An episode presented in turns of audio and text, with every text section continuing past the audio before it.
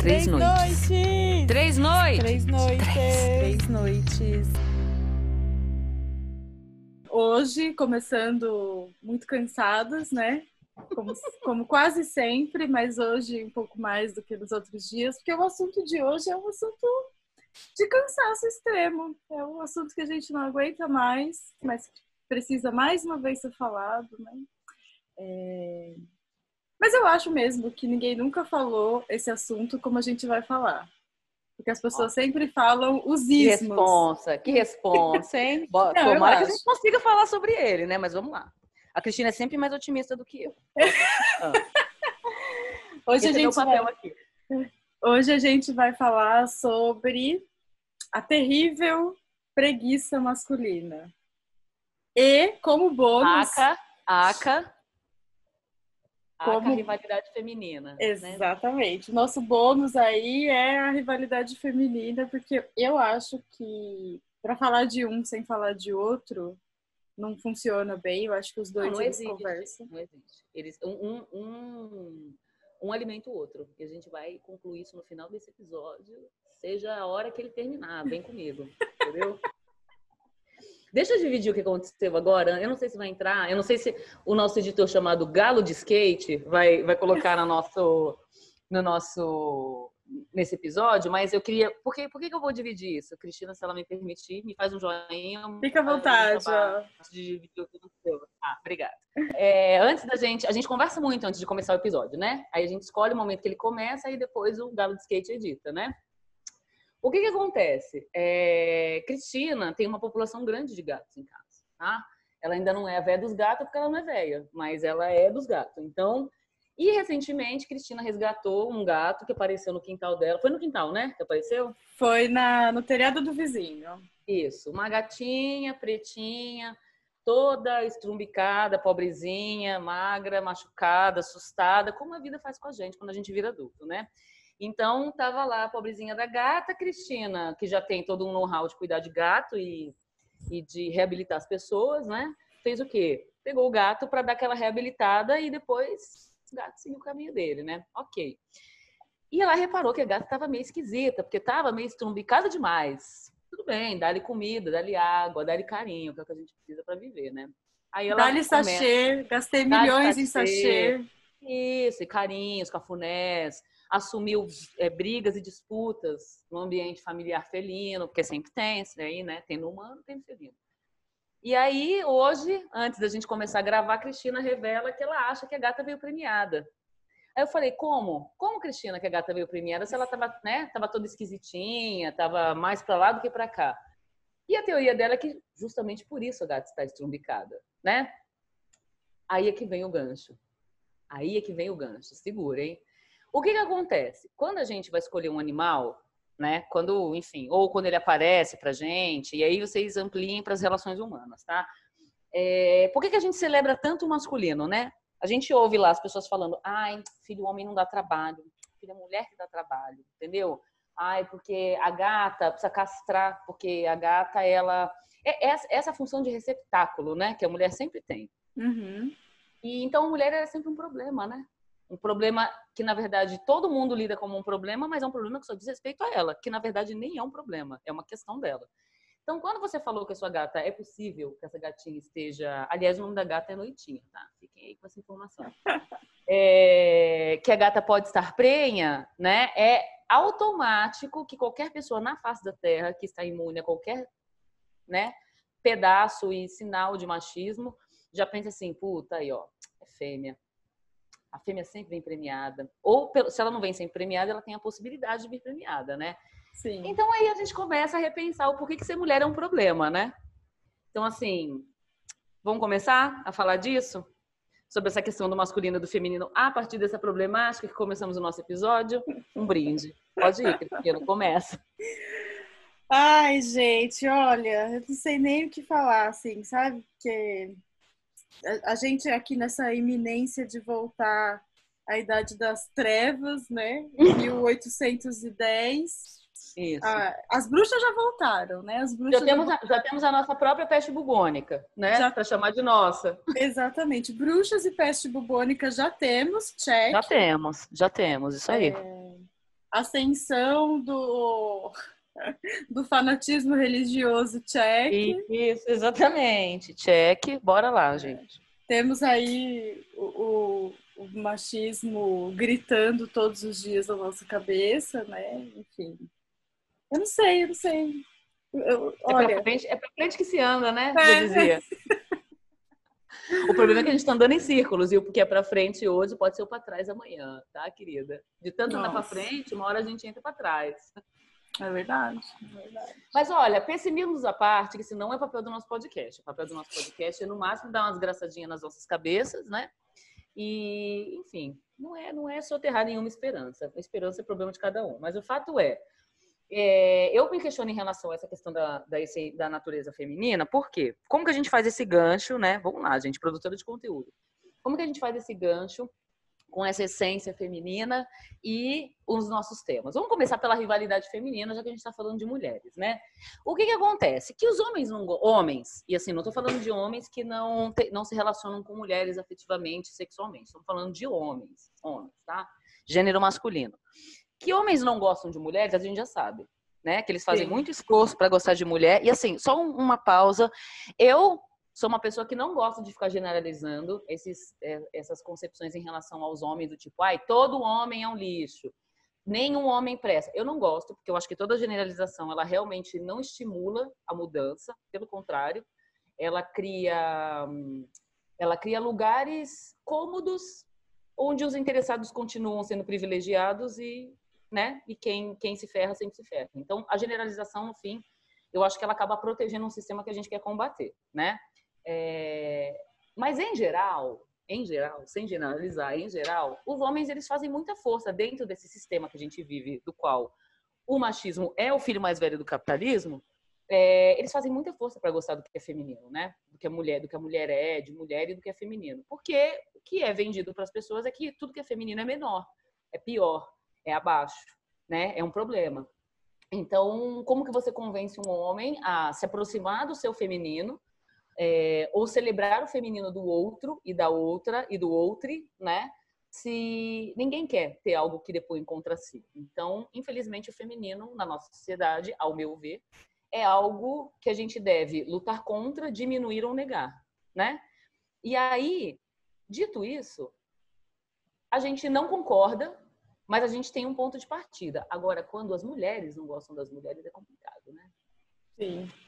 Quando a mulher não gosta do feminino, aí, aí é, é, meio problemático, assim, porque aí qual é a questão? Não que eu acho que isso seja mais grave, porque aí eu estaria repetindo o processo de dizer que as mulheres são sempre mais culpadas do que os homens. Mas eu acho grave porque em que momento a gente largou da nossa mão, né? E começou a segurar na mão de outras pessoas que estavam querendo nos combater. Desculpa, meninos, mas vocês sabem que isso é verdade. Então, esse lance da rivalidade feminina, a gente pode começar discutindo ele do porquê que, de fato, a gente acha que, enquanto mulher, a gente precisa sempre é, esclarecer a outra mulher de uma forma quase que violenta e quase que punitiva do que ela deveria estar fazendo e não faz. Isso a gente pode estabelecer em relações de maternidade, mãe e filha, em relações de filiação, por exemplo, nora e sogra, né? A gente em geral, as mulheres, elas, o machismo é tão fodido que ele entra na nossa cabeça de um jeito onde a gente olha para a mulher como uma rival, a gente olha para a mulher como um homem olharia, onde a gente só pode ser uma mulher melhor se a outra mulher for uma mulher pior. É, for menos, né? então, né? É, for menos. Então, assim, a, o valor da, da, do meu feminino, né, ele está ligado ao fato daquela mulher não ter entendido certas coisas, não ser empoderada como eu sou, ou não ser subserviente o quanto eu sou, ou não ser prestativa, delicada, feminina e todos os valores que a gente tem, ou não ser eficiente enquanto mulher, né? Se a gente pegar uma mulher extremamente conservadora, ou nem tão extremamente, mas conservadora, a mulher ela está sempre caindo no lugar da competição, onde ela olha para outra mulher como rival. Sim. Seja em questões estéticas, de beleza, de performance, de maternidade, de valor, de ruptura. Ai, mas eu sou muito mais revolucionária do que você, porque você, você quer casar de branco. Olha que mulher rendida, sabe? A gente não consegue se olhar com fraternidade e, e, e, e, empatia mesmo, né? A gente ouve tanto falar em sororidade aí, tá todo mundo usando camiseta de sororidade, mas no fundo, no fundo, parece que o machismo é aquele bichinho que corrói a gente quando a gente vê um, alguma situação que tem uma mulher em perspectiva, a gente já começa a alimentar aquilo, né? Aquela rivalidade já começa a brotar dentro da gente.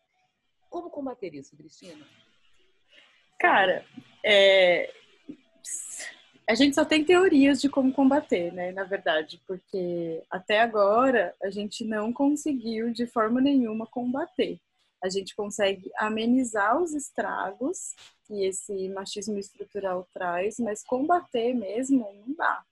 Existem, inclusive, muitas teorias sobre uma sociedade matriarcal, né? Porque num passado muito distante, quase que assim, paleolítico, há boatos de que havia outrora uma sociedade matriarcal. E aí, assim, era meio Amazonas, assim, né? Meio Mulher Maravilha. Todas as mulheres ah. juntas, maravilhosas. Todas elas tinham um monte de poderes. E aí elas não brigavam porque elas tinham muitos poderes, entendeu? Então, assim, de fato, isso, assim, é, não, é, não, é, de fato, mas é, isso nunca foi provado. A gente não sabe se já existiu mesmo alguma sociedade que foi totalmente matriarcal, né? Então, o pessoal fala que, ai, porque o pessoal adora usar as brumas de Avalon como como atestado dessa teoria, né? Mas, gente, pelo amor de Deus, aquilo ali é um conto, não dá para provar de jeito nenhum. Porque desde que a nossa história foi sendo escrita, e eu falo sobre a história da humanidade, os homens eles sempre estiveram à nossa frente. Então, assim, mesmo quando, ai, mas é porque os homens saíam para caçar e as mulheres ficavam em casa. Quem foi que, que, que colocou isso em voga? Com certeza foram homens. Assim, a gente parte do, do pressuposto de que, por eles terem uma estrutura física é, mais avantajada do que a nossa e terem força física maior do que a nossa, eu tenho a sensação de que sempre foi imposto desde sempre. Eu tenho, eu tenho, de verdade a sensação de que nunca existiu essa história, esse mito da sociedade matriarcal e que ele não passa mesmo de um mito. É, sendo assim, como é que a gente combate uma coisa que existiu desde os primórdios da humanidade? Eu acho que hoje em dia a gente vem conversando mais sobre isso, mas é o que você falou. Por mais que a gente use camiseta de sororidade, né, e tente tente ser brother da nossa amiga, da nossa irmã, da nossa mulher ao lado, sempre tem um homem que aparece aqui na sua orelha falando alguma coisa, né? É, eu tenho a sensação de que esses pensamentos de rivalidade eles estão entranhados mesmo dentro da gente, sabe? É, e eu não sei se funciona assim com homens, porque eu nunca vi homens brigando, rivalizando por causa dessas coisas. Assim. Os homens eles rivalizam por outras situações, mas pelo fato de tipo ser um homem mais bonito do que o outro, mais bonito, né, entre muitas aspas, ou sei lá, primeiro que os caras não cuidam de casa, né? Então não tem como rivalizar em relação a isso. Os homens não cuidam de, de filhos, então também não tem como rivalizar com, é, com isso. É...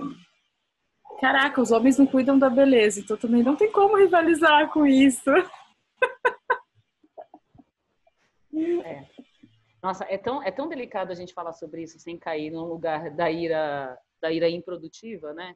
Sim. Isso é um lugar que eu sempre, que eu sempre cuido muito, porque eu realmente acho que, como já disse, né, generalizar é, torna qualquer debate infértil, e isso não tem a ver com o fato, e a gente já, já vai falar disso, né, com o fato de, de dar a deixa ou de fazer por menos, mas eu acho que o convite à discussão é necessário, né? Mas são muitas questões, assim. É, eu nem sei se nesse caso, falando de rivalidade feminina e da preguiça masculina, a gente vai efetivamente falar sobre machismo per se.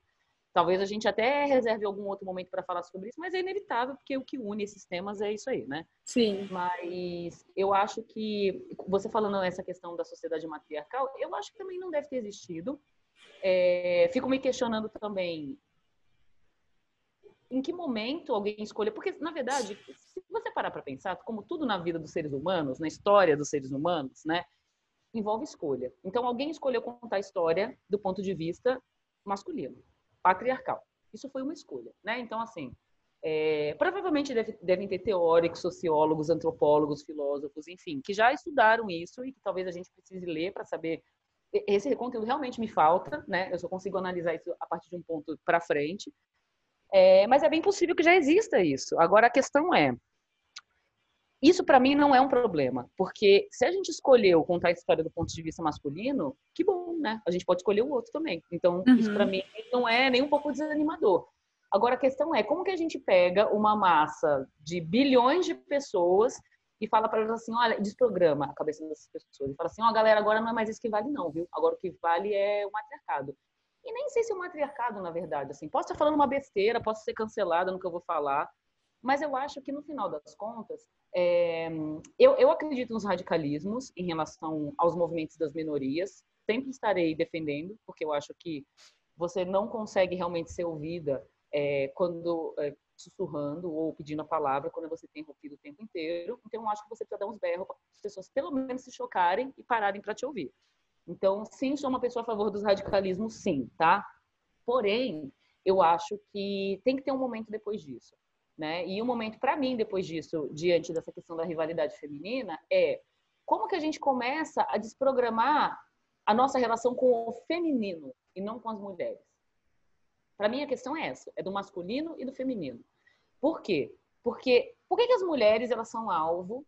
Isso de relação numa relação de mulheres com mulheres e homens com homens, né? Valores.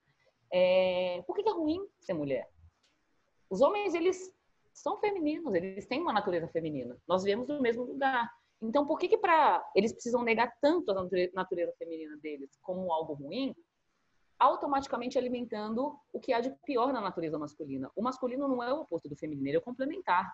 Sim, então, para se complementar, ele tem que partir de algum lugar, né? A gente tem hoje em dia aí esses exemplos absurdos, né? Da masculinidade tóxica, como se fala. Essa masculinidade tóxica, se você para para assistir um vídeo, se você para para ver um exemplo, ouvir uma história, eles são um estereótipo do estereótipo do estereótipo. É tipo, é, sabe quando a gente vai fazer a festa do troca-troca? Que aí a gente, a mulher, a mulher se veste de homem e o homem se veste de mulher?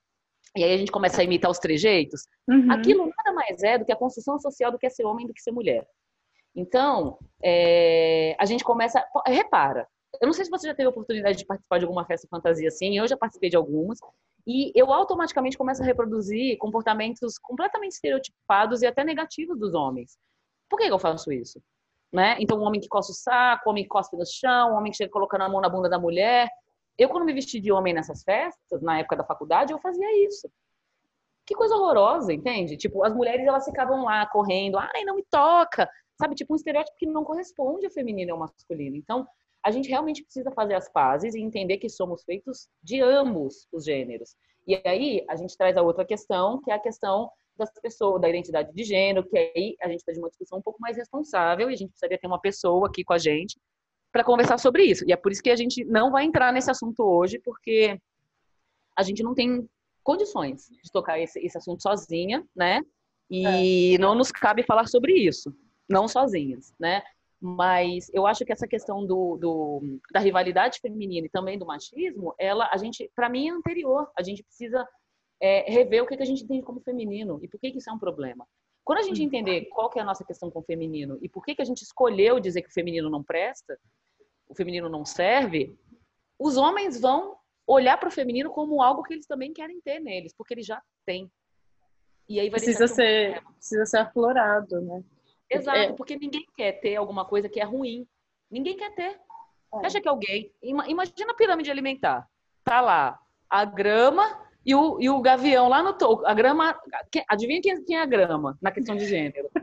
Adivinha quem é o gavião na questão de gênero, tá? Você acha que o gavião vai falar assim, ah, só um minutinho, deixa eu descer aqui ser um pouquinho grama, que tá muito ruim seu gavião. É, é.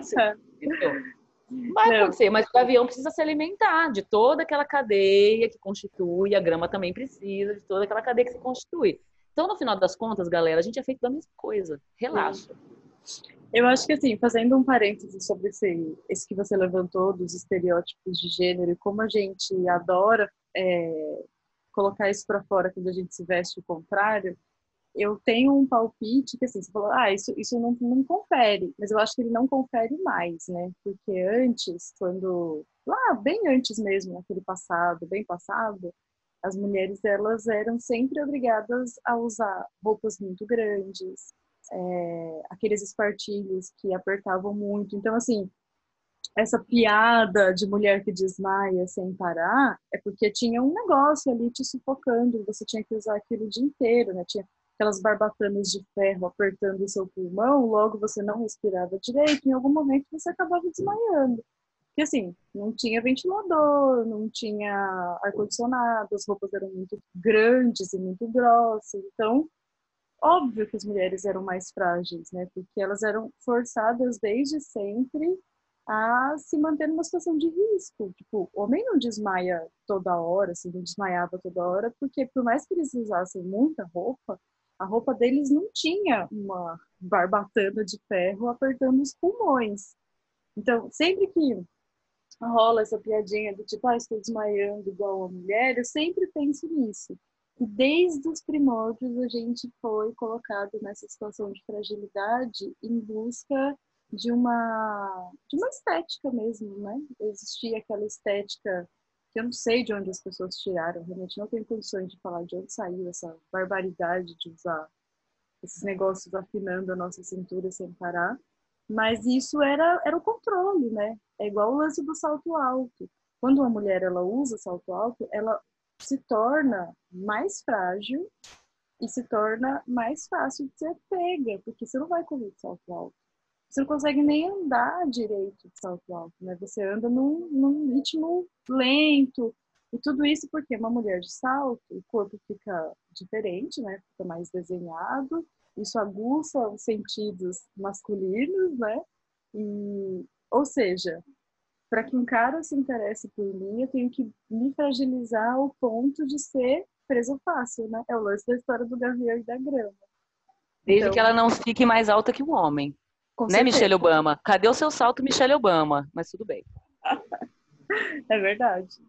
E aí, assim, gente, eu, eu acho que esse negócio da rivalidade, ele hoje em dia, para além das questões de, de emocional, assim, de afetivo masculino, né, para com outro homem, existe a rivalidade até hoje é, e em outros lugares, né? Existe a rivalidade em todas as situações. Então, uhum. se você chega com o cabelo mais comprido, é, meu cabelo não cresce tanto, existe uma certa questão ali, né? Nossa, mas meu cabelo não cresce. Por que, que seu cabelo cresce mais do que o meu? Cara, eu não, sei se... a rivalidade, a rivalidade. Me, me diz se você tem essa sensação. A rivalidade, e é por isso que não tem como não falar de machismo. Eu sinto que a rivalidade masculina, a rivalidade feminina, ela existe a serviço dos homens. Fim. É, para mim é isso, assim, a rivalidade feminina ela é diretamente alimentada é, pelo machismo porque ela está a serviço dos homens. Por que, que ele está a serviço dos homens? Quando a sogra quer ensinar a nora a fazer arroz, ai, gente, mas aí vocês problematizam tudo, porque, poxa vida, né? E a relação, e a troca de conhecimento? Ninguém está questionando aqui a troca de conhecimento, gente. A minha mãe me ensinou a fazer arroz, eu sou muito grata, obrigada, mãe. Agora, a gente sabe, né? E tem coisas que, assim, agora vamos fazer só uma pequena pausa, já a gente volta. Existem coisas dentro de um relacionamento que só as mulheres enxergam porque, se, porque diz respeito à nossa experiência feminina. Então, você, menino, que está num relacionamento, você, homem, que está num relacionamento, é óbvio que você precisa ter o seu discernimento em relação às relações que te cercam na vida, não só no seu relacionamento. Mas o fato é, uma mulher sabe quando ela está sendo colocada em prova por outra mulher. Uhum. Assim como ela sabe quando ela está sendo subestimada por outro homem. Assim como vocês, meninos, também saberiam se vocês precisassem viver com as suas glândulas suprarrenais o tempo inteiro bombando, porque você está o tempo inteiro sendo comparado com os outros, porque você está o tempo inteiro sendo ameaçado por alguma coisa, né? Então, assim, ai, nossa, mas a mulher ela tem um instinto de proteção. Claro, né? A gente, tá, a, gente tá, a gente é submetida a tudo. A gente é submetida à violência física, à violência emocional. A gente é cobrado o tempo inteiro a demonstrar uma performance que a gente nem está interessada. A gente não consegue simplesmente ser. É por isso que o nosso instinto está ok, né? Cadê o Darwin falando sobre isso aí, né? Sim. Como que, como que é o cérebro humano de, de, de uma pessoa, de um indivíduo feminino de hoje e de mil anos atrás. Qual foram as modificações que aconteceram? Então, fiz a minha pequena pausa, vou voltar. O que que acontece? Quando tem essa relação do tipo, ai, a sogra vai ensinar como é que lava a roupa do filho. Ai, meu filho gosta que lava a roupa assim. Ai, é, exatamente. Gente, é óbvio que, assim, todos nós, seres humanos, estamos abertos ao conhecimento. E eu sou a pessoa que mais gosto disso. Mas o conhecimento é para agregar. O conhecimento não é para mostrar uma, para revelar uma suposta falha sua diante do código que a outra pessoa criou de valores de juízo. E as mulheres estão sempre nesse lugar. Não importa se a mulher é budista, se a mulher é evangélica, se a mulher é agnóstica, se ela é até, não importa. O fato é, a mulher sempre se coloca em relação, numa relação de perspectiva, de, de competição, quando ela é mediada por um homem. Seja a figura de filho, de marido, de irmão, de colega, de chefe, de colega de trabalho. A gente está sempre se medindo para ver quem chega mais perto de um lugar que, sinceramente, eu não sei se a gente tem interesse. Né? Eu estava esses dias ouvindo uma, uma, uma entrevista falando sobre a questão das mulheres na política. E a gente ainda vai entrar nesse assunto sobre esse comportamento das mulheres no ambiente de trabalho, né? Eu tive chefes mulheres que eram extremamente, assim, complicadas de trabalhar. Elas eram pessoas ruins, sabe? Ruins mesmo. Mas quando eu olhei para elas e tentei colocar em perspectiva o que estava acontecendo, eu entendi por que elas tinham virado aquelas pessoas.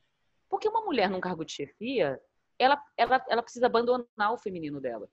Porque lembra, o feminino é algo que nos diminui. Uhum. Então, para você ter qualidades, você precisa se distanciar do feminino e se aproximar do masculino. E a ideia que a gente tem de masculino também está errada, porque quem diz que o masculino é agressivo? Quem criou isso, gente? Quem criou? Quem criou que o, que o, feminino é o bom, é o bonzinho, é, é, passivo. É o, é o passivo, é o compreensível sempre, entende? É, é, o curativo, né? A mulher cuida, a mulher, a mulher cura. E o masculino é o contrário. É o que magoa, é o que fere, é o que, que extermina, é o que mata. Quem disse isso? Sabe? Então, é. assim, a gente, a gente realmente está com valores muito errados. E aí, olhando para essas, essas minhas chefes, minhas superiores, é, num primeiro momento eu tive que investigar até a minha decepção com isso. Porque eu lembro que eu olhava para as minhas chefes e eu queria admirá-las. E eu me decepcionava. E por que, que eu me decepcionava? Porque eu esperava uma outra postura feminina? Eu esperava uma mãe no lugar da chefe? Então eu também estou errada. Uhum. Né? Porque eu, por exemplo, eu, Camila, sou uma mulher que não sou, não tenho um comportamento muito feminino, dito feminino.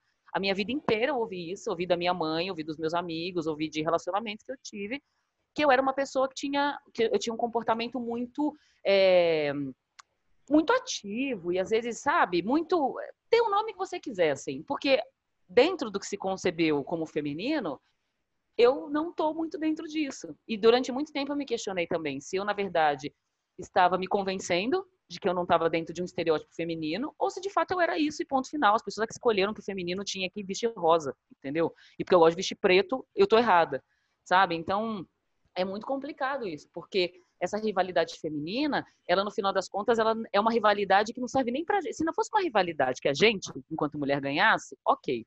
Mas é uma rivalidade que a gente trava pelo outro e o outro não está interessado no que a gente tem para oferecer como mulher. Porque ser mulher é ruim. Então, meninas, vamos parar com isso. Não, é muito louco você falar sobre esse estereótipo de que o homem é o ativo, é o, né? Porque é realmente isso, assim, a mulher é passiva porque ela aceita, porque ela recebe, porque ela é dócil, e o homem é ativo, porque, né, ele fala, ele vai atrás, ele fala alto, não sei o quê. Mas assim, homem e inércia na mesma frase é sempre, né? Tipo, porque homem, na vida normal, assim, na vida cotidiana, na vida dentro de na casa... Na vida real, na vida real, né? Na vida real, o homem, ele escolhe ser inerte. Tipo, uhum. ele, o homem, ele não faz nada dentro de casa do que não seja extremamente necessário quando ele está sozinho, né? Então, assim, sobre, necessário para a sobrevivência dele. Necessário para, exato, para ele, no caso. É. Né? E se, por acaso, olha só, tem uma mulher que mora na mesma casa, e pode ser irmã, pode ser mãe, pode ser namorada, pode ser qualquer coisa, pode ser roommate. Apartamento, exatamente. Né? Pode ser roomie, e aí o cara, ele senta na cadeira e ele fica inerte, assim, tipo, gente, por que que o homem ele é ativo para umas coisas e ele escolhe essa passividade para outras coisas? Porque ele tem esse poder de escolha. É simples assim. Para as mulheres, aí alguém fala assim: ah, mas se a mulher não quiser, ela não faz. Vamos, vamos analisar um quadro aqui? Vem comigo. Pensa no PowerPoint. Se uma mulher escolhe morar, dividir, vamos falar numa situação ideal, tá? Se uma mulher escolhe dividir apartamento com um cara, eles são amigos, e essa não tem nenhuma relação afetiva, né? Digo, amorosa. Eles são duas pessoas iguais, dois indivíduos dois CPFs, não existe uma relação de troca, onde não existe nenhum contrato social, onde. Aliás, esse negócio de contrato social é outro erro, né? Porque quando você se relaciona e casa com alguém, quem disse que alguém lava e alguém passa? Isso é uma, é uma tarefa, é, é, é uma organização do dia a dia completamente mutável, né? Mas, enfim. É, eu, por exemplo, adoro lavar louça, o que não quer dizer que eu terão dias que eu não estou afim de lavar louça, mas tudo bem. O fato é, duas pessoas, cenário ideal, tá? Dois amigos resolvem morar juntos porque estão perto da faculdade. Se alguém, se a casa é uma zona, uma zona, porque são dois adolescentes, dois universitários, eles estão lá descobrindo a teoria dos buracos negros. Nenhum deles tem tempo para tarefas domésticas, porque eles estão descobrindo a teoria do buraco negro. E essas pessoas recebem uma visita em casa. Quem vem na cabeça dessas visitas quando deparam com um saco de salgadinho no chão, latinha embaixo do sofá, com aquele caos do ambiente doméstico? Eu posso, eu dou as minhas duas mãos aqui, ó, em sacrifício não será a figura masculina. E digo mais, se esse menino morasse sozinho, sem uma roommate, e alguém entrasse nessa casa que é uma zona, viria uma figura feminina na cabeça de, de, quem entra nesse apartamento. Mas não tem A, uma empregada, B, cadê a mãe desse menino? C, você precisa arranjar uma namorada. É sempre assim. Porque se a é. mulher não limpa, a mulher, colo... a mulher ensina o homem a limpar. Por que, que a mulher quis ensinar o homem a limpar? Por que, que o, o... Meninos, meninos, vocês são capazes. Se alguém disse para vocês, e assim, eu entendo que vocês não querem fazer esse tipo de coisa, porque nem nós mulheres queremos, tá? Nem nós mulheres queremos. Não existe, ninguém quer. Uma coisa que ninguém te contou é, ninguém gosta de fazer trabalho doméstico, nem homem e nem mulher. Então assim, eu entendo quando vocês estão de preguiça no sofá. Total. Eu não tô, não tô condenando vocês. Eu também gostaria de estar. A questão é, para as mulheres isso não foi dado não foi dado como escolha. Alguém disse que a gente gosta que a gente tem algum gênero no nosso código genético que, nossa, que vontade de esfregar um chão. Isso não é, ou então que a gente tem mais habilidade. Isso não existe. Alguém, alguém escolheu essa versão da história, entende? Então, assim, eu também acho ruim que as pessoas fiquem dizendo para os homens que eles não são capazes de fazer isso. Como então, que um homem não é capaz de lavar uma louça, gente? De criar um filho? Homem é capaz. Queria, eu queria fazer uma, uma pequena vírgula, porque quando a gente está lá no processo de aprendizado, vamos supor que é, eu tenho dois filhos, um, um, menino e uma menina. Eu vou ensiná-los a fazer os trabalhos domésticos, eles não sabem, eles vão fazer errado. Eu vou corrigir os dois. Eu corrijo a menina uhum. e corrijo o menino. Todas as vezes que eu conversei com um homem, a justificativa para ele não lavar uma louça, não esfregar a própria roupa, não fazer as coisas básicas, era porque, ah, meu, não, porque eu não sei fazer direito. Então tenta que você consegue. É o treino que faz Mas qual é o direito?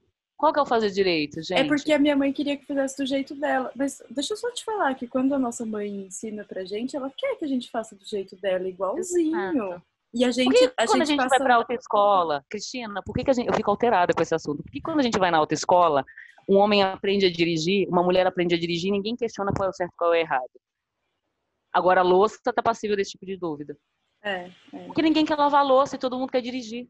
Não, e, e os homens, eles não aguentam ser contrariados. Então, tipo, se a mãe chega pro menino e fala assim, você não lavou direito, você precisa lavar direito para você aprender, o cara, ele, ele faz as vistas, assim, ah, tipo, vou fazer do jeito... Ele começa a fazer tão mal que aí a mãe fala assim, porra, que merda, deixa que eu faça assim. A mãe desiste, né? Mas, a mãe desiste. Mas com a menina não tem isso. Não, não tem, tem isso. essa. Ela precisa saber fazer, porque se ela não fizer, quem é que vai fazer? Exato.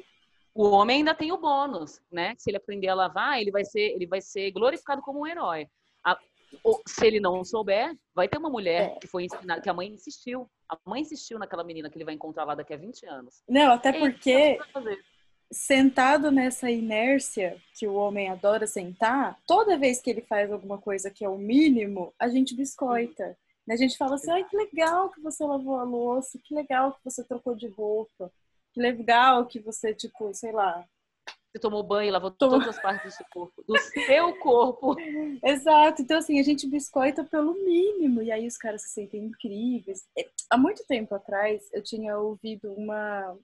Sei, uma, um desses livros aí de, de autoajuda, alguém estava lendo e aí comentou que existia uma técnica de ensinar os homens que era igual à técnica do cachorro. Cada vez que você fala, cada vez que o cara fizesse alguma coisa que era o mínimo, tipo assim, você, esposa, chega em casa e o seu marido lavou a louça, você tinha que fazer um afago no ego dele, né? Dar o biscoito mesmo, existe isso de verdade. Então, tipo, você chega lá assim, lavou a louça. Ai, que bom que você lavou a louça. Muito obrigada, você foi tão incrível. Tipo, igual o cachorro. E aí você fala, gente, Nossa. Onde e é olha, que tá? Que, homens, homens, é isso que vocês querem ser? Eu tenho certeza que não é o que vocês querem ser. Eu tenho certeza. Por mais cômodo que seja, eu, eu realmente acredito que nenhum homem fica feliz de ser tratado. E é muito louco, né? Porque esse é o paradoxo. Ao mesmo tempo que o homem é o gavião no topo da pirâmide, ele é tratado igual um imbecil. É. Sabe? Ele é tratado igual um imbecil. As mulheres pegam esse trabalho para elas, de tratar os homens, filhos, maridos, irmãos, como imbecis para o resto da vida. Então, é um, é, percebe como uma coisa alimenta a outra? E eu não estou falando que isso é culpa das mulheres, mas é culpa do machismo. O machismo fala que a mulher não pode desistir do homem. Ela se responsabiliza por ele até o final da vida. Então, assim, se ele não é capaz de levar um relacionamento adiante, o que que acontece? A gente, as mulheres, elas são educadas também, isso também, o machismo, ele é aquela plantinha que é regada com água de esgoto que cresce na fenda de cada tijolo, sabe? Que quando você menos percebe, cresceu de novo. Então, assim, as mulheres, elas são ensinadas a a gente já a gente já aprende que a gente vai ter que carregar o homem pro resto da vida. Então, assim, se o filho não conseguiu levar o relacionamento dele adiante, relacionamento amoroso, ele volta para casa da mãe. Você acha que a mãe acha isso um problema?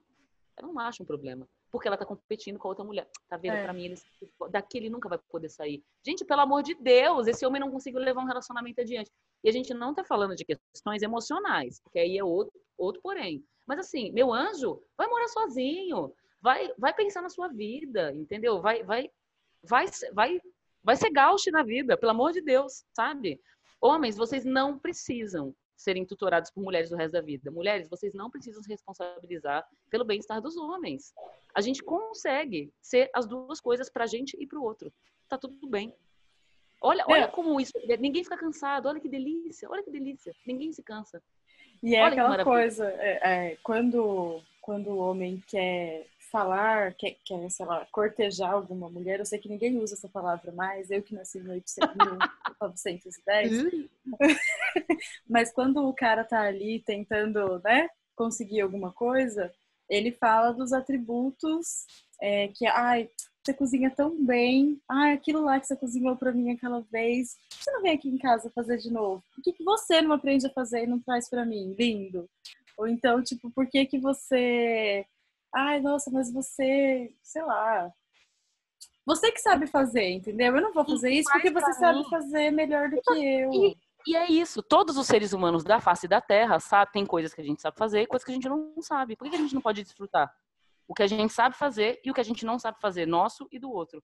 É. A gente sempre precisa se colocar nesses papéis. Então, assim, se eu conheço uma pessoa e eu sei lavar a louça melhor do que aquela pessoa, pronto, a louça é minha. Ou seja, eu vou ficar para sempre nesse lugar de quem lava a louça. E, e, o tempo que eu poderia estar usando para aprender outras coisas, eu não tenho como, porque eu estou sobrecarregada lavando a louça toda vez. Sim. E aquela pessoa que poderia aprender uma coisa nova, que no caso é lavar a louça, não vai aprender. Mas aí a gente entra nessa questão. As tarefas que são relacionadas ao feminino, que alguém escolheu, então lavar a louça é coisa de mulher, né? Fazer churrasco é coisa de homem, né? Então, assim, tudo que está relacionado ao feminino é menor. Então é óbvio que os homens não vão querer estar nesse lugar. É óbvio. Isso é um problema do machismo. Agora, você imagina quantos homens, e eu, agora eu vou problematizar real, assim, quantos homens não gostariam de cuidar da sua casa, mas em algum não, não conseguem nem sequer descobrir que tem prazer em cuidar do seu ambiente familiar, em cuidar do seu filho. Quantos pais não prefeririam ficar em casa cuidando dos filhos, até que arranjar um trabalho? Quantos? Então, Total. existe também uma parcela de escolha que não é, não é opção para os homens, entende? Sim. E eu, sinceramente, há um tempo atrás eu conversava com uma amiga minha tentando pensar qual era a solução para o machismo, né? Olha eu, que ego, né, gente? A gente é muito egóico, mas enfim, né? Alguém tem que começar a pensar nisso em muitos lugares do mundo. Quem sabe a gente não está pensando a mesma coisa, né? Fiquei me questionando, assim, qual seria o caminho. Porque às vezes a gente acha que as coisas são muito insolúveis, né? Porque elas já existem, quando, já, quando a gente chegou no mundo, elas já existiam. E para mim, o único jeito, e aí eu quero te colocar essa problemática e quero que você me diga a sua opinião, se você acha que é viável ou não, tá?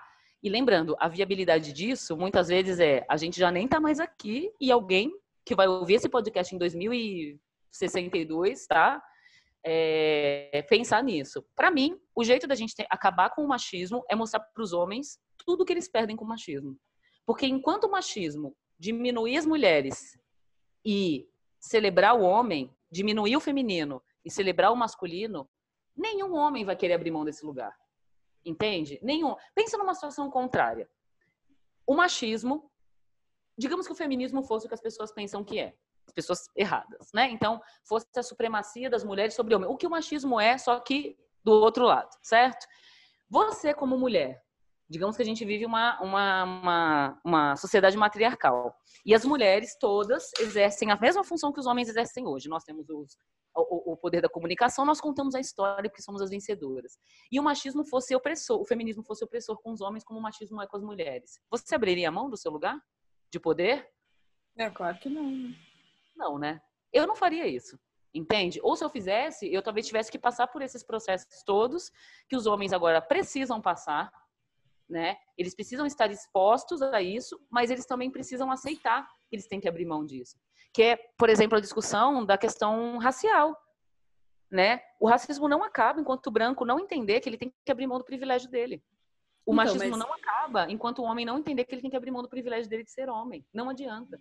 E aí é que tá, assim, você falou, ah, é, a gente precisa fazer com que os homens entendam que eles perdem muita coisa sendo machistas o que os homens perdem sendo machistas é tão subjetivo que não faz sentido para eles. Porque, assim, um homem perde ser, é, enquanto machista, ele perde é, afeto. Então, assim, quem precisa de afeto se eu ganho 70% mais do que as mulheres, né? Uhum.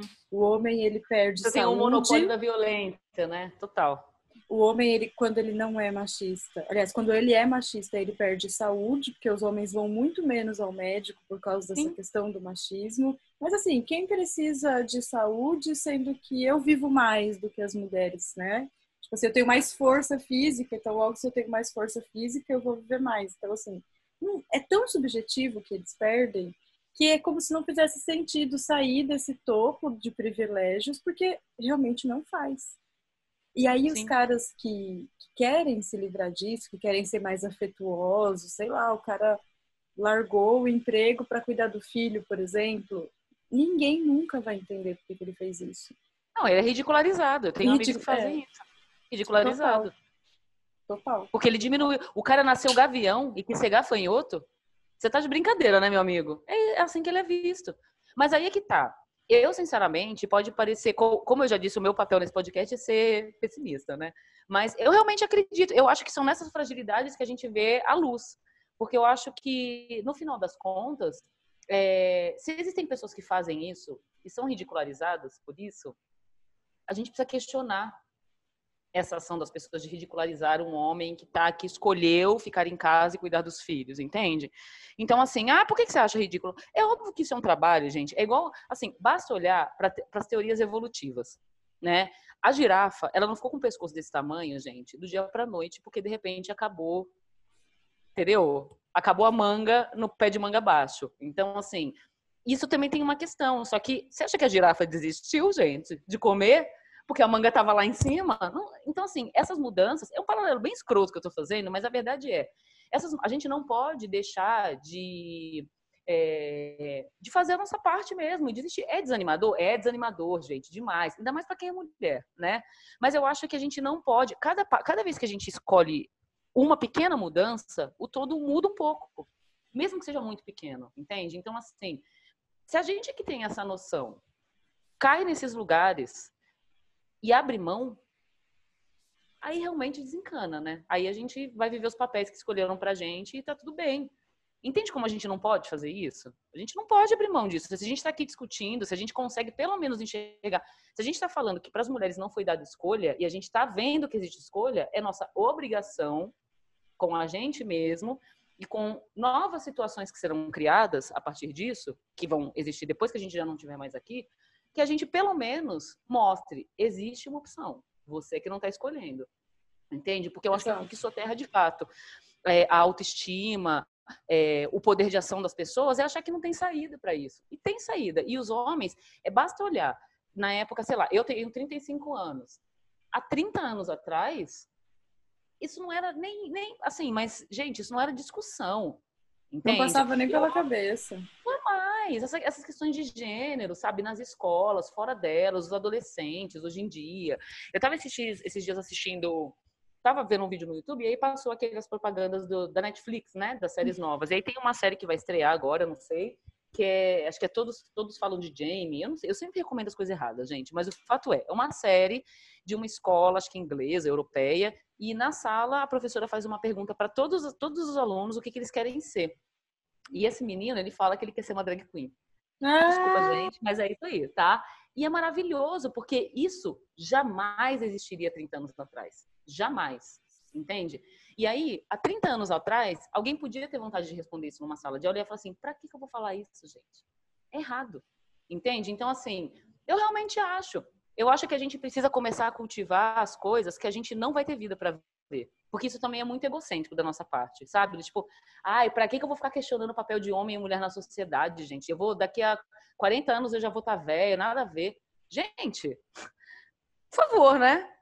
É, Vamos é colocar é... as coisas em perspectiva. A gente precisa construir um mundo que talvez a gente não habite, uhum, mas que ele uhum. precisa ser melhor para quem vai ficar, sabe? É, é começar, começar a pavimentar a rua para que outras pessoas possam pisar, uhum. entendeu? É isso. Até porque a gente está pisando em ruas que as pessoas pavimentaram e elas não conseguiram pisar. Exato. Né? Então, por exemplo, a nossa geração dos 30 e poucos anos é uma geração que está vivendo um feminismo que a minha mãe, por exemplo, não, não pôde viver. A minha avó sequer sabia o que era isso. Entende? Então, assim, e aí, Brasil? Como é, como é que você faz isso continuar caminhando, né? Eu acho que essa questão dos homens, eu concordo com você quando você fala que o que os homens é, perdem com o machismo é completamente subjetivo, mas isso também é um valor que a gente pode questionar. Quem disse que o poder econômico é mais importante do que o bem-estar emocional? alguém também escolheu contar isso. Total, total. Quando você por isso que e aí vamos de novo voltar nesse papo, né? O autoconhecimento é algo que caiu nessa banalização e ridicularização absurda. Porque gente, essas questões todas são muito perigosas. Uma pessoa que consegue subverter minimamente um sistema, por menor que ele seja na sua vida, ela vai aplicar isso em outras áreas. E aí tá feita a bagunça, entendeu? Então, ai, gente, mas para que que eu quero? Ai, eu vou homem não chora. Você acha que eu vou ficar brigando pelo meu direito de chorar? O homem, o homem que acredita nisso, ele não sabe o quanto ele está perdendo em não expressar as suas emoções. É. Então, vamos mostrar isso. Homens e mulheres. Isso não é papel das mulheres. Mas se a gente sabe dimensionar isso, como colocar isso adiante, entende? Uhum. Não, e, e, principalmente tomar cuidado, porque eu já ouvi muito homem mau caráter usar dessa fala de tipo, ai, eu quero ser menos machista, me ensina, tipo assim, sabe? Esse negócio de pegar a mulher que é quem sempre uhum. carrega o mundo nas costas Sim. e ensina, e aí você tá lá na maior paciência, explicando pro cara que o mínimo que ele tem que fazer é pensar no outro, entendeu? Por exemplo, essas coisas banais mesmo, tipo, comeu, lava sua louça, porque se você não lavar, eu vou ter que perder tempo lavando. Então, assim, se você fizer o mínimo, você já vai estar tá contribuindo para a vida, é, para esse estereótipo de gênero diminuir, né? Fazendo o mínimo. E aí o cara, tipo, ah, mas é porque eu tava esperando juntar mais louça, sei lá, essas coisas, né? Tipo, tava esperando juntar mais louça para lavar e por isso que eu não lavei as minhas. Mas aí já que você chegou, né? E aí você começa a cair nessa, né? De que o cara sempre ele vai dar uma desculpinha e você vai tentando, vai tentando, vai tentando. Não é nosso papel tentar, primeiro, né? Começa daí. Não é nosso papel tentar com alguém que claramente não quer aprender. Então, quando a pessoa quer aprender, ela faz por onde, né? Hoje em dia existe uma ferramenta incrível chamada Google, internet. Então, quem quer é só dar uma buscada, porque na hora de buscar filme pornô, eles sabem. É, na hora de bem. buscar como acertar o seu radiador com um chiclete e um clips, milagres acontecem. Exatamente, exatamente. Então, assim, por que, que eles só sabem buscar aquilo que interessa? Porque não é interessante Exato. coisas Exatamente. que vão, vão tirar ele da cadeia. Mas pra gente é muito interessante lavar louça. Eu, é porque assim, eu, eu, eu me sinto até mal de falar disso, gente, porque eu realmente gosto de lavar louça. A minha louça é o momento que eu de fato medito. Eu demorei para entender isso, mas assim, todas as minhas ideias brilhantes, que eu tenho muitas, elas vêm durante a minha lavada de louça. Mas tem dia que eu não tô afim de lavar louça. E tem dia que eu só quero fazer companhia para quem tá lavando louça. Que eu Sim. continuo conseguindo meditar. Mas eu acho, e eu acho que no final das contas, é, a gente infelizmente precisa fazer o recorte de gênero, o recorte racial, o recorte de várias coisas, porque a gente não é capaz de discutir é, a nossa perspectiva humana, sabe? A gente precisa segmentar nos nossos sindicatos, porque é isso, a gente não consegue é, discutir o que nos é comum enquanto seres humanos. Então, gente, passo um, cultive você mesmo. Só você tem a ganhar. Então, assim, é óbvio que você pode não gostar de fazer certas coisas. Tudo bem. Ninguém precisa gostar de tudo e eu, eu sei exatamente o que eu não gosto de fazer. Ou o que eu gosto de fazer e tem vezes que eu não quero. Porém, isso seja uma escolha. Seja, eu acho que o ideal, quando a gente se cultiva enquanto ser humano, é ser autônomo. Né? Desses processos que nos. Eu, eu gosto porque uma vez eu ouvi numa aula de dança um termo que eu gostei muito, que nos cafetinam, sabe? A gente é cafetinado o tempo inteiro por várias coisas. Pelo sistema, pelo estereótipo de gênero, pela, pelas questões raciais, pelo sistema econômico. A gente, é, a gente é cafetinado o tempo inteiro. E eu acho que homens e mulheres, brancos e negros, a gente precisa parar. Óbvio que a questão racial está num outro lugar, que assim, socorro, né? Que aí a gente assim, dá reset e começa de novo. Mas eu acho que a gente precisa parar de ser cafetinado sabe? A gente precisa realmente é, começar a saber o que, que a gente quer. Então, assim, cara, eu não gosto de lavar louça, por quê? Porque louça não é coisa de homem. Você gosta de lavar louça? Fica à vontade.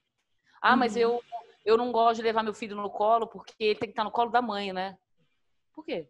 Você não gosta de abraçar seu filho? Qual o problema? Você não quer levar seu filho no cinema e chorar vendo filme da Disney? Qual é o problema? Sabe? Então, assim, quem disse é, que é o que a gente está falando, acho que em todos os podcasts. Se alguém se alguém está ouvindo todos, vai saber que a gente falou isso em todos. A gente precisa se perguntar o tempo inteiro sobre as coisas, porque a gente é cafetinado o tempo inteiro. E tem escolhas que a gente faz pela gente, tem escolhas que a gente faz porque a gente nem se possibilitou perguntar, ué, gente, mas eu não gosto disso, por que eu não quero é. meu cabelo comprido? Eu gosto tanto do meu cabelo curto, mas que mulher tem cabelo comprido, né? Quem nunca, quem nunca ouviu aquela famosa frase de que, ah, eu acho que mulher tem que ter cabelo comprido? Quem nunca ouviu essa frase? De onde tiraram essa merda? Detalhe, o meu cabelo é comprido, mas eu estou aqui questionando isso. De onde que tiraram isso, gente? Uhum. Olha que absurdo. Uhum. Não, e eu usei cabelo comprido, muito comprido, por muitos anos, quando eu era mais jovem e tal, e eu decidi não usar mais o cabelo comprido porque eu sofria muito assédio. Então, assim, uhum. exatamente isso, porque, assim, a mulher com cabelo comprido, ela é aquele estereótipo, né, da, da mulher mesmo, né, que mulher tem que ter cabelo comprido, é que você falou.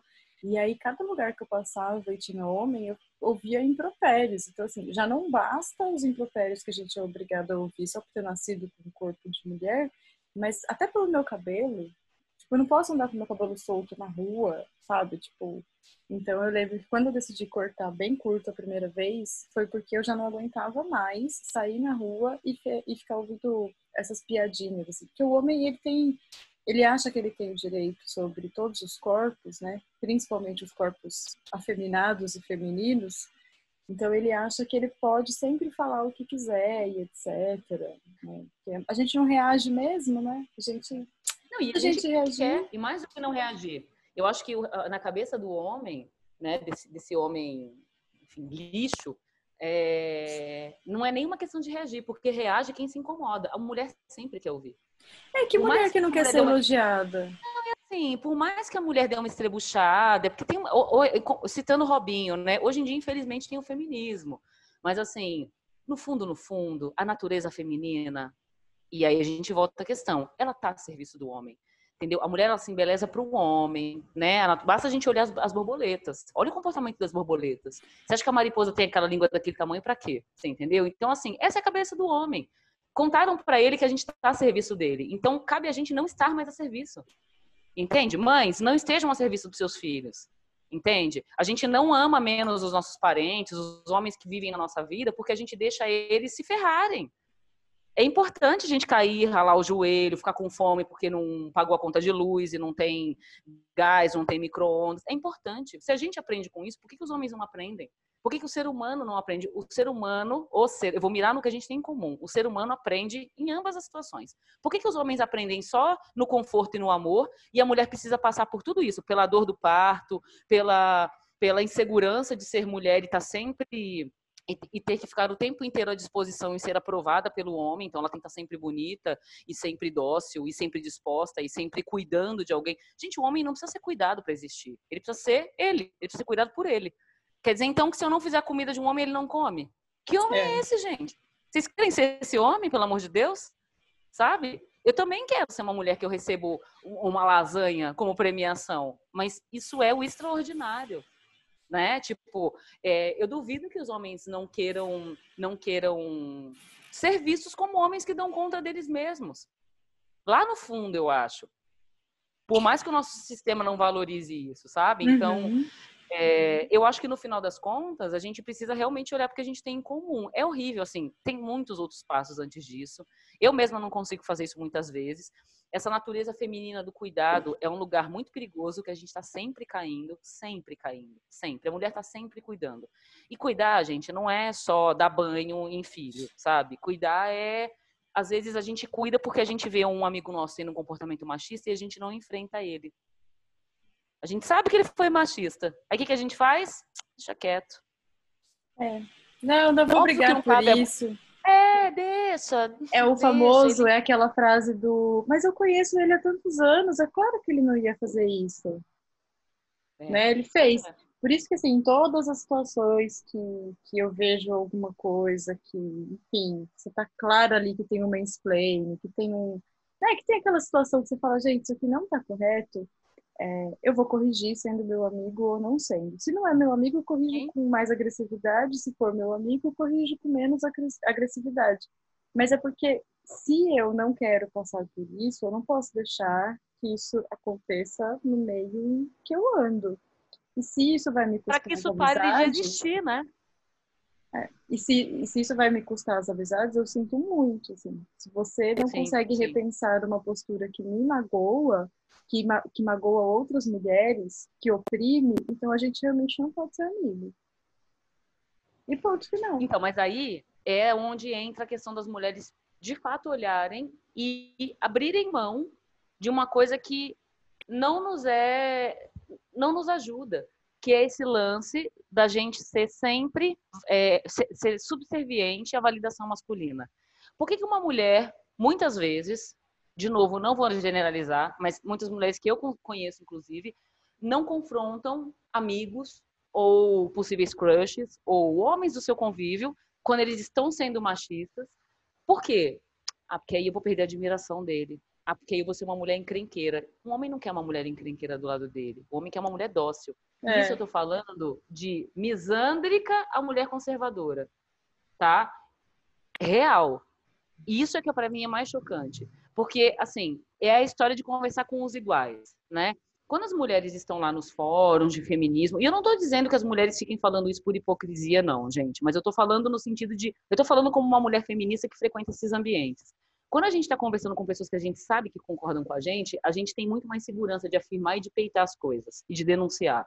Quando a gente vai para ambientes onde a gente está ali ao acaso e a gente precisa peitar as coisas e denunciar, encontrar pelo e ovo e bancar isso, muitas mulheres se dissimulam por medo, por estarem presas à validação masculina. A competitividade feminina, ela tá, ela nasce disso. Então assim, pô, mas se eu for problemática, outra mulher não vai ser problemática. Pô, aí já perdi ponto.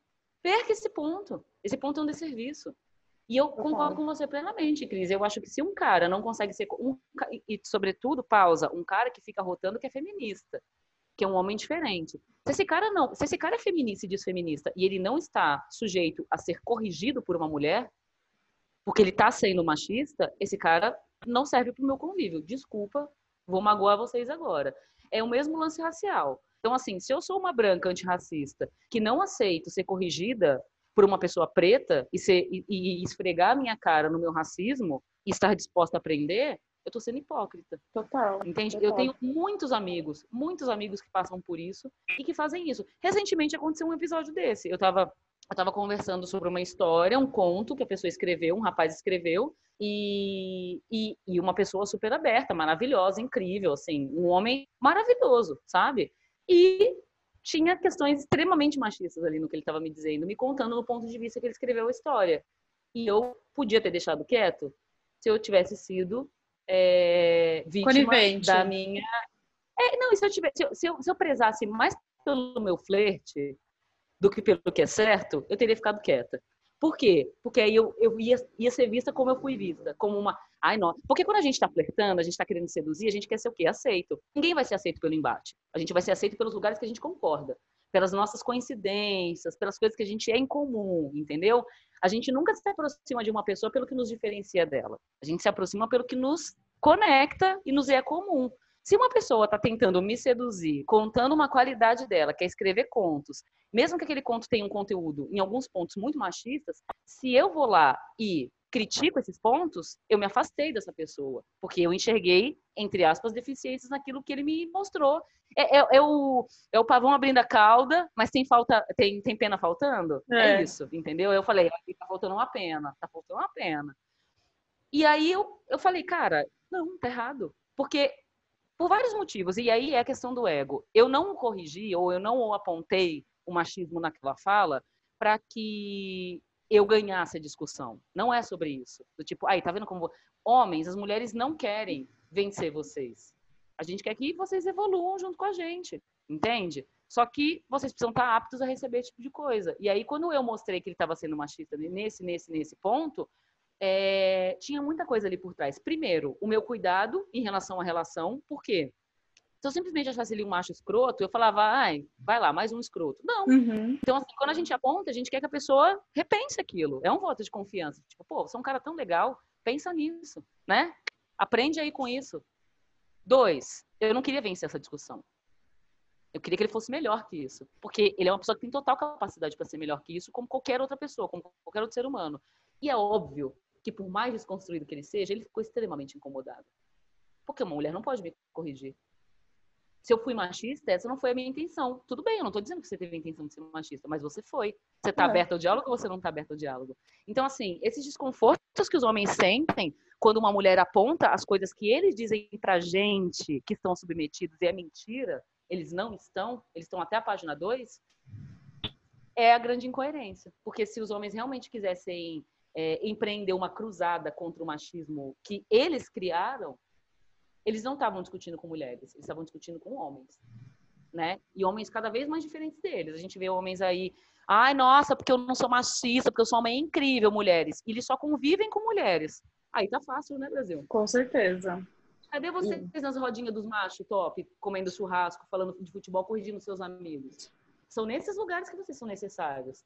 Não na nossa rodinha, entendeu? A nossa rodinha já está resolvida. Uhum.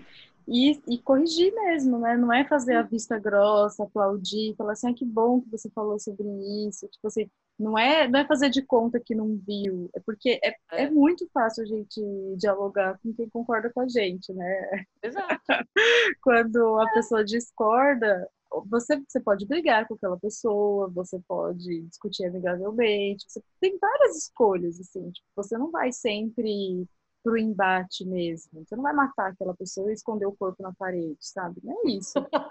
não precisa, gente, não vai, não vai sobrar ninguém, lembra disso? e, mas, mas é sempre importante a gente corrigir mesmo, e para os homens que ficam aí falando quanto eles são feministões e quanto eles entendem as mulheres, corrijam os seus amigos. Não adianta nada você não corrigir e tipo assim, ai não, mas eu não faço isso. Tá, mas você foi conivente, você deixou que ele fizesse. E aí? Exato. Né? E assim, para nós mulheres, quando a gente vive uma situação dessa de tipo, poxa, tô ali cruxando aquele boy e o boy me solta uma situação machista, é, eu vou fazer as vistas grossas, eu vou fazer de conta que isso não aconteceu, e aí, no futuro, quando uma situação for muito ruim, eu não vou falar, tipo, ai, gente, mas ele nunca foi assim. Ele sempre foi assim, porque a sociedade é assim. Você que não quis ver, na verdade. No final das contas, é isso. Como a gente está tão acostumado a passar pano para essa inércia masculina, uhum. para essa falta de vontade masculina, quando acontece uma situação complicada, a gente fala que, ah, mas ele não era assim. Não, ele sempre foi assim. É que você nunca quis corrigir, porque você nunca quis que ele te olhasse com esse olhar de, peraí, você, você tá me corrigindo mesmo? Então, peraí, peraí, peraí. É, isso impor, né? Isso impor. Peraí, gente, mais um momento de, de questões felinas na casa. Não sei o que tá acontecendo. sendo que ela saiu da câmera.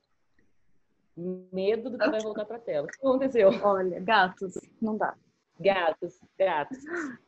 É, falando em gatos, né? É. Mas eu concordo com você. Eu acho que, assim, é aquela história. Mulheres, a gente não precisa se responsabilizar por corrigir os homens, né? Tipo, isso não, a gente não tem que educar os homens a não serem machistas, tá? Nada do que a gente está dizendo aqui é assim, ai, gente, sempre que você vê um homem sendo machista, vai lá e corrige ele. Não, não é isso, porque isso cansa, isso é um saco. É a mesma coisa de esperar que uma pessoa preta fique sempre dizendo pra gente se é preto ou se é negro, que fala. Gente, uhum. vai estudar, entendeu? Vai estudar. Como diz a Cristina, existe um negócio aí chamado Google. Na pior das hipóteses, vai para lá, entendeu? Mas o fato é, dentro das nossas relações pessoais, as mulheres precisam precisam abraçar o que, no, o que nos incomoda. Então, assim, se o seu crushinho, se o seu namorado, se o seu marido, se o seu pai, se o seu irmão, se os homens, se o seu chefe, se os homens que cercam são machistas, você não precisa ensinar para eles o que eles têm que fazer, mas você tem a obrigação e o respeito com você mesma de dizer que aquilo te incomoda. E ele que se vire para resolver isso. Entende? A gente não tem que entregar resolvido do tipo, olha, você foi machista. Para não ser mais machista, cumpra a etapa 1. Um. 2. É, trate de abolir a linguagem de gênero. A gente não é professor de homem. Assim como o homem não é professor de mulher, assim, não é, tá? Cada um é um problema seu. O fato é, a gente precisa parar de deixar isso quieto. Entende? Porque também tem o estereótipo da mulher louca, a mulher mimizenta, a mulher que dá piti. Aliás, vamos parar agora de usar argumentos de TPM, gente. Mulheres, é. parem. Parem de usar argumentos. Ah, porque eu não estou na TPM. Aí você está na TPM. Gente, para com isso. Eu entro em TPM todo mês e a minha TPM diz respeito a mim mesma. Eu não sou uma pessoa mais insuportável que eu estou de TPM. Eu sou insuportável quando eu não estou de TPM porque eu sou insuportável. Essa é a minha personalidade, entendeu? Então, assim, a gente precisa de parar também. A TPM, o que, que ela é? A TPM é um lugar, é o estereótipo do estereótipo, é o plus do estereótipo, que a gente comprou. Ai, tem aqueles memes do TikTok, né? Como, como meu namorado, meu namorado já me conhece, como ele se comporta quando eu tô na TPM. Aí tá a menina embaixo do cobertor, o cara jogando um monte de doce para ela e ela pegando, parece um animal selvagem. Eu entendo a graça que tem nisso, né? A gente realmente quer chocolate, a gente quer, a gente quer carinho, mas eu quero isso o ano inteiro, gente. Não quero isso uma vez por mês, entendeu? Eu, eu fico irritada grande parte da minha vida. Eu sou uma pessoa da ira, entendeu? Então, assim, a gente precisa parar de achar que é o lugar da histeria, obrigada Freud, tá? É feminino, que a loucura é uma doença feminina. Toda mulher tem medo de estar louca em algum momento. Uhum. Quem colocou isso na nossa cabeça? Lou... o, homem ele não tem medo de estar louco, o homem ele tem medo de, de outras patologias. A loucura é uma doença que foi colocada na cabeça da mulher. Por quê? Você quer ver uma mulher ficar assim descontrolada, é chamá-la de louca. Por que, que a gente tem esse desconforto com isso? Porque a gente tem medo de ficar louca, porque toda mulher fica louca, porque toda mulher é louca. Sim. Entende? A gente tem que parar de aceitar esses lugares. Então, assim, mulheres, a gente não precisa educar os homens, mas a gente tem a obrigação com a gente mesma de não aceitar esse tipo de coisa e jogar esse desconforto. Assim, toma que é teu. Entendeu? Se você não sabe lidar com a minha sinceridade, com o meu desconforto, você pega ele de volta, vai pro banheiro e chora. Repensa, vai conversar com seus amigos. Chama seus amigos no WhatsApp e fala: gente, ó, minha namorada me mandou essa hoje. O que está acontecendo? E é por isso que os homens não conversam entre eles. Porque conversar é, discutir sobre um assunto, principalmente emocional, que é o que você falou, as questões subjetivas, é coisa de mulher. Por que, que o homem não pode? O homem ele sente medo, tristeza, felicidade, dúvida, igual, igual, entendeu? Então assim, por quê? Por que, que 500 dias é, sem ela, com ela, não sei o nome do filme, fez tanto sucesso? Aquela comédia romântica bobinha. Nossa, porque os homens também sofrem no final do relacionamento. Gente, descobri uma luz. É óbvio que eles sofrem, eles são humanos. Não, e esse 500 dias aí, o cara é, tipo, super opressor com a mina, assim. É, ele é bom bizarro. E quem, quem esclarece? Quem esclarece o cara? Quem é a figura que esclarece o cara nas questões emocionais? Uma menina de 10 anos de idade. Olha o papel da mulher aí nossa, de novo. Salvadora, um prodígio é, da salvação. Menina, a menina, não, mas todas as mulheres são prodígios quando se trata de emoção. A menina de 10 anos precisou ensinar um homem de 30 que ele estava sendo egocêntrico. Gente, pelo amor de Deus, parem com isso. Entendeu? Deixem as meninas serem meninas, os meninos serem meninos e tá tudo bem.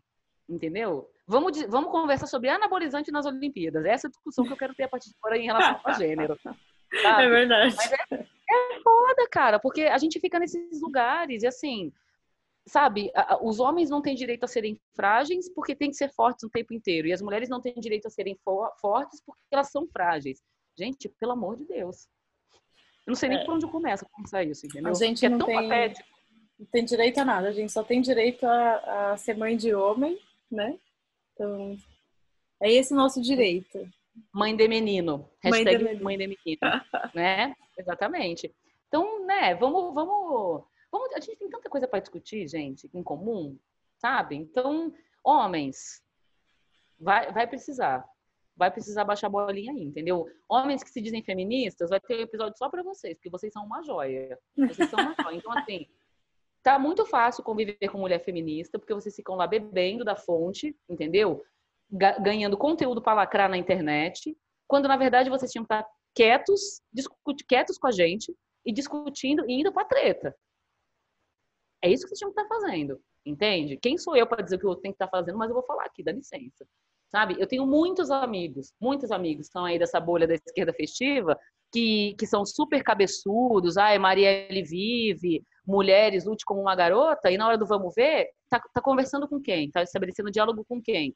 com mina feminista. Ou então tá corrigindo menina, tá, tá usando o que aprende com a gente uhum. para corrigir mulher, para apontar machismo em mulher. Sim. Olha que absurdo. Aprende com a gente, que tá, nós estamos construindo o nosso raciocínio sobre as questões de gênero. Aí eles se mantêm próximos da gente, porque eles dizem que fazem parte da luta, certo? Bebem dessas fontes, se alimentam desse conteúdo para ir corrigir mulher. Mulher Exato. que quer casar e ter filho, que quer casar de branco na igreja e ter filho. Cadê vocês, gente? Lá na torcida do Palmeiras. Cadê vocês corrigindo o pai de vocês quando vocês vão apresentar a namorada para ele e ele fica te medindo de cima e embaixo, olhando o tamanho do seu quadril para ver quantos netos você vai dar para ele? Cadê você corrigindo seu pai? Cadê você corrigindo sua mãe? Cadê você mediando a sua relação entre a sua namorada e a sua mãe? Cadê uhum. você? Entendeu? Cadê você é, sendo um homem presente na vida da sua mãe? Porque é muito fácil a gente ser feminista no fórum de Facebook e a mãe tá lá esquentando a jantinha, lavando a roupinha, estendendo a roupinha, entendeu? Cadê vocês? Sendo um homem, ensinando para o pai de vocês, pelo exemplo, a ser um homem melhor para sua mãe. Difícil, né, Brasil? Cansativo. Pois é, gente. É que dá Mais trabalho. Cansativo, né? Mais cansativo do que fazer isso, meninos, é você ter que falar sobre isso, você ter que ensinar sobre isso, que a gente não tem que ensinar, e ainda ser vítima de tudo isso. E eu acho que vocês ficaram com a parte mais fácil, hein? Olha só que beleza. É isso, né, Cristina? Tá bom? É. Tá feliz? Você tá satisfeita? Já falamos desse assunto, podemos escolher da nossa lista. Já falei mais do que devia, tá? Falei demais nesse podcast. Peço desculpas desde já aos ouvintes, porque assim, me exaltei, gente. Cada podcast que eu ouço, eu penso assim, gente, eu tô muito exaltada. No próximo eu vou melhorar. Isso nunca acontece. No próximo a gente se exalta mais, porque, gente, é tanta coisa que você fala Chega. assim, não tô acreditando que eu tô ouvindo isso, sabe? E assim, a gente realmente não tem um dia de paz seja na nossa vida é, normal, na nossa vida cotidiana, porque a gente tem amigas passando por essas situações todo dia, tipo mulheres exaustas que não conseguem fazer nada para elas porque tem que fazer pela casa e pelo embuste, né, que tá ali, ou, ou no geral, assim, um monte de notícias que a gente vê que você fala assim, gente, eu não, eu não tô acreditando que uma pessoa acha que sexo oral não é sexo, sabe? Não tô acreditando. Sério, eu não, não consigo conceber que uma pessoa acha que. Olha, eu não tenho forças, eu tô tipo. Não tenho forças. E aí, quando, quando eu viro para alguém e falo assim, você tá aplaudindo, tipo, o um mínimo? Ai, mas é porque é muito legal que ele faça isso, porque os outros homens não fazem. E isso é sim, é motivo para você aplaudir o, pessoal, o cara de fazer o mínimo? Baixou a régua, hein, querida? Baixou a régua, hein? Baixou a régua, exatamente. Se a gente não pode ser menos, por que, que a gente tem que aplaudir quando o cara faz o mínimo? Porque a, a gente, mulher, não tem chance de ser menos. A gente sempre tem que ser mais. Ai, mas tipo aí a gente puxa aquela propaganda de Dia das Mulheres, né? A mulher policial combatendo o crime de batom, sem deixar de ser feminina. Entendeu? Assim, mulher. Vamos lá. Eu já recebi esses e-mails, gente, no meu trabalho. Eu trabalhava com educação, para quem não sabe, Sim. tá? No meio que produzia conteúdo para as escolas, livro didático. E a gente estava recebendo e-mail de das mulheres assim, mulher, você que é mãe, você que é esposa, você que é eterna namorada, você que trabalha 12 horas no mercado de trabalho, ainda cuida da casa. E eu assim, nossa, mas que trato bom, né? O que, que sobrou para os homens fazerem? É. O que, que sobrou para os homens, além de tudo isso, o que, que terminava no final? Parabenizando a gente, porque a gente, apesar de tudo isso, né, a gente ter sido punida, porque assim, a mulher ela foi punida, porque ela quis estar em ambientes que eram ditos masculinos. Então, assim, você quer trabalhar? O mercado de trabalho ele é masculino. Vamos voltar lá no Machado de Assis. Mercado de trabalho é masculino. Alguém escolheu contar a história assim. Então, o homem caça e a mulher fica em casa, né? A mulher escolheu caçar, Uhum. né? Então, assim, não existe essa troca. A mulher escolheu caçar, então o homem também é permitido ficar em casa. Não. Você quer caçar? Você quer, você quer virar gavião? Você, gafanhoto, quer virar gavião?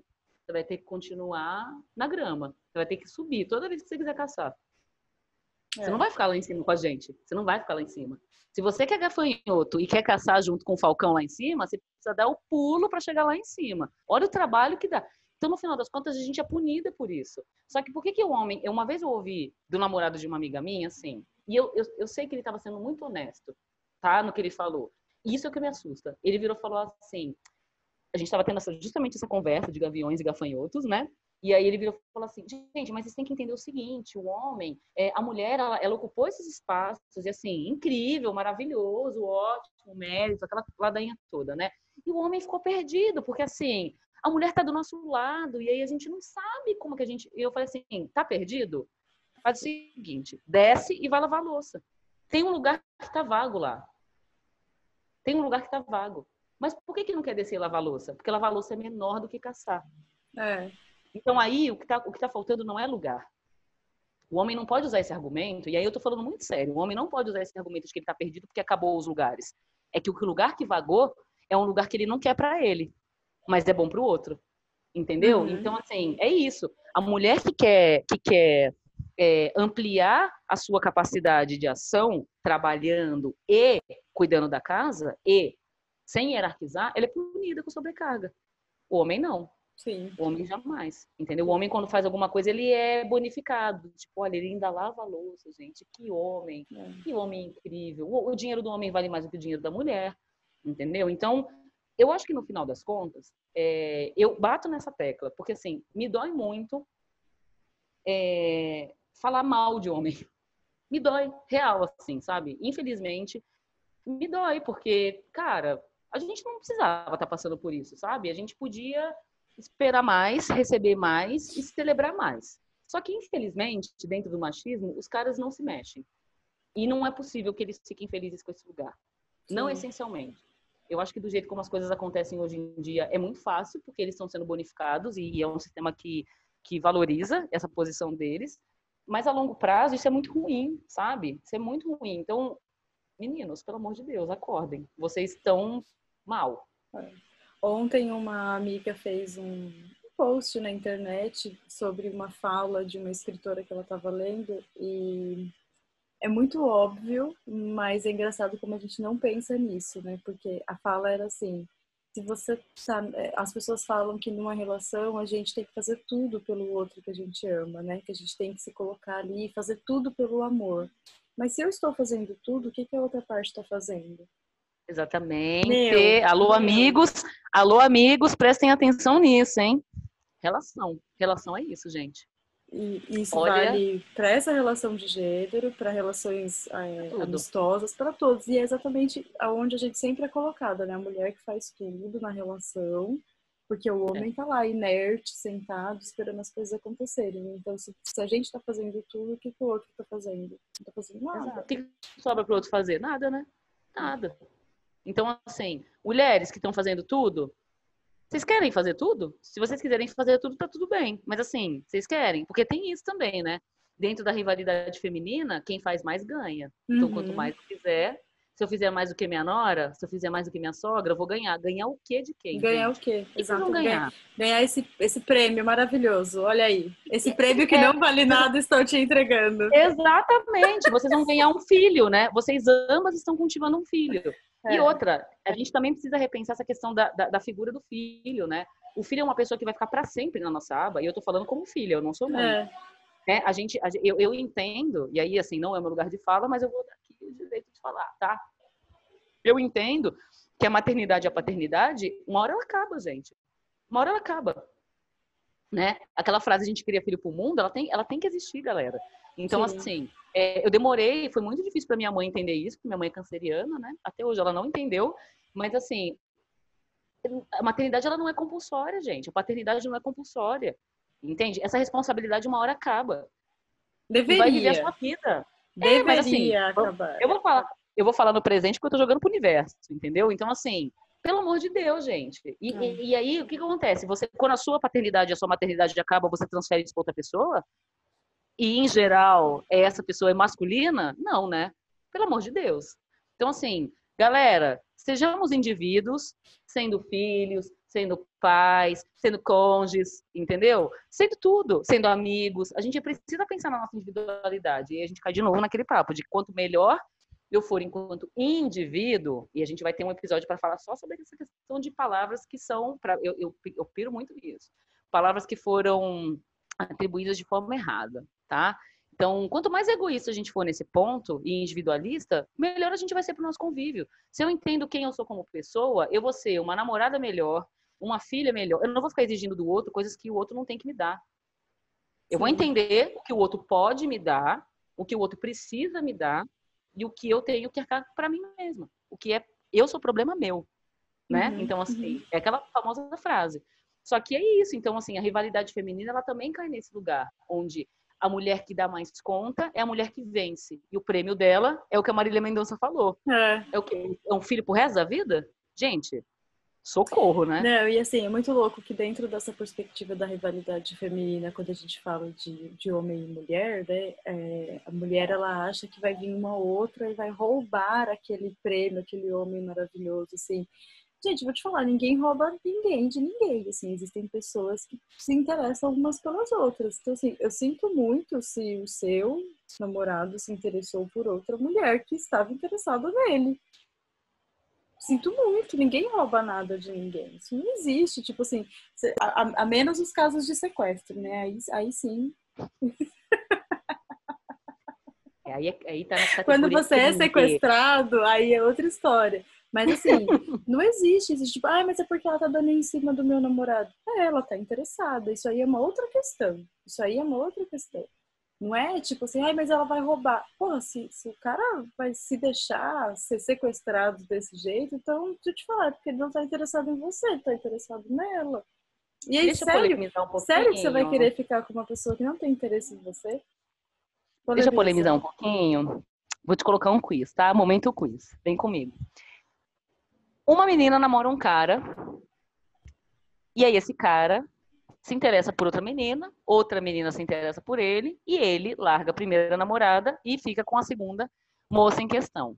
Correto. Resposta, pergunta 1, um, resposta 1. Um.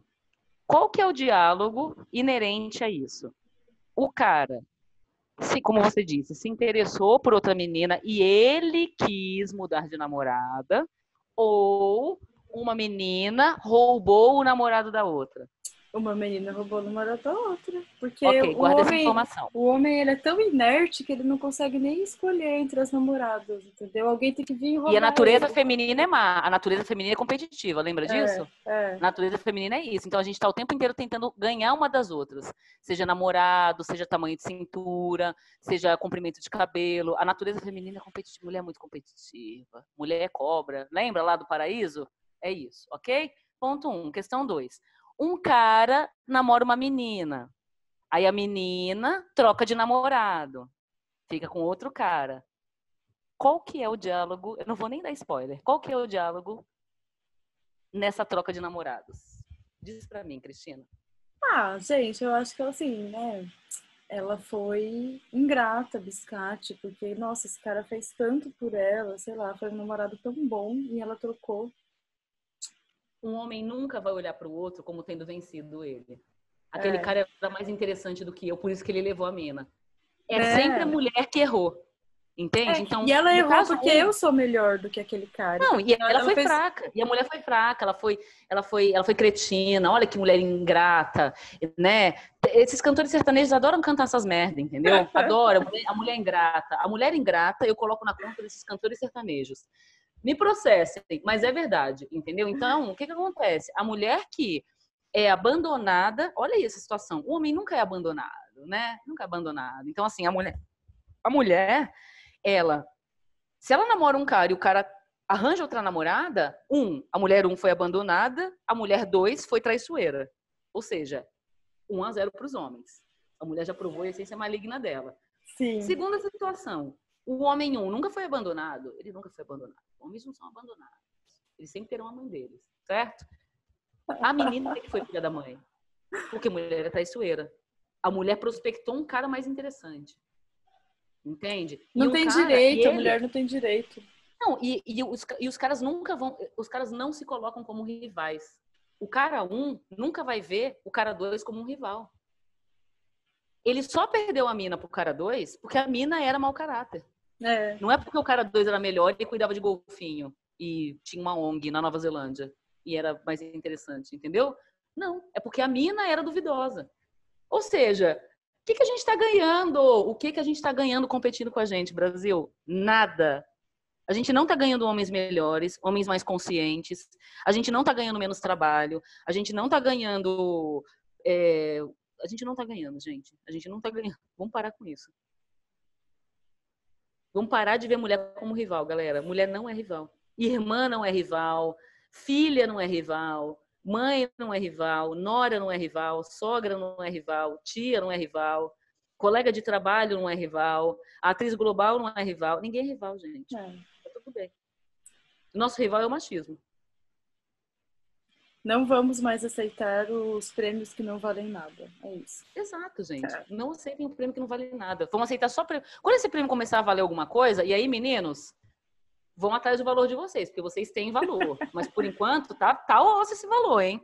Vocês têm valor. Vocês não são esses seres incapazes de lavar uma louça, de lavar todas as partes do corpo. Isso, isso faz parte do machismo. Olha que bosta ver uma figura masculina como uma, uma figura incapaz incapaz de discernir as coisas, incapaz de cuidar de um filho, incapaz de se emocionar com uma perda. É. Vocês não são isso, é. gente. Vocês não são isso. Vocês estão perdendo tanto quanto. Então, assim, acorda, tá? Que triste, né? Sinto muito por essa, essa vida onde você. O nome desse podcast pode... é Um Raio de Esperança. Ah. Não, isso aí ia falar que deve ser muito triste você viver sem poder se emocionar, sem poder ser afetuoso, Nossa, sem poder se interessar pelas coisas genuinamente. Assim, deve ser um total, lixo. Total, total. Entre, entre assim, metade das coisas que você poderia conhecer, se interessar, não é, não é, não é para você, querido. Solta esse brinquedo. É. É óbvio uhum. que as mulheres, pra gente, nós mulheres sabemos porque a gente passa por isso é palpável. Os nossos processos são palpáveis. Então, quando a Sim. gente estava brincando de lutinha, alguém vem. Quantas vezes eu não ouvi da minha mãe para eu sentar de perna fechada? Quantas vezes eu não ouvi para minha mãe que eu, eu, tinha que ter brincadeiras menos brutas com meu irmão, porque eu ia ficar com a perna toda machucada. Mãe, desculpa, mas você sabe que é verdade. Eu ia ficar com a minha perna toda machucada. Como é que eu ia casar com uma perna toda cheia de hematoma? Hoje em dia eu dou aula de dança. O que mais tem na minha perna é hematoma.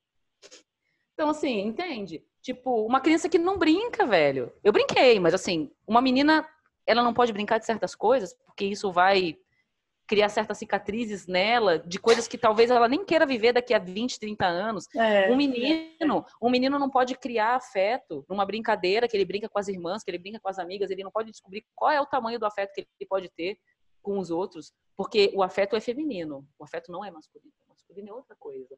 Gente, pelo amor de Deus. Vamos que pensar terrível esse, coisas, esquema né? que a gente terrível, né? A gente escolheu mal, hein? Escolhemos mal para Dedéu, hein?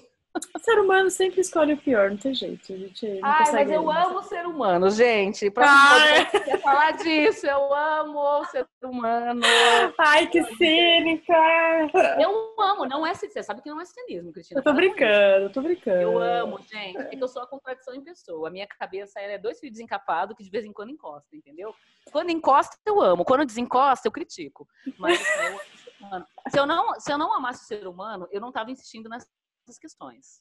Eu tinha virado a rebordosa numa banheira, tomando cerveja apoiada na minha, na minha barriga, entendeu? Nossa. Fumando e falando mal dos outros. Mas eu não sou essa pessoa. Eu tô aqui discutindo podcast podcast com você. Tá? E tomando cerveja, mas a cerveja tá na mesa, não tá apoiada na barriga. Exato, gente. Eu não tenho uma banheira, por isso não estou dentro da banheira. É.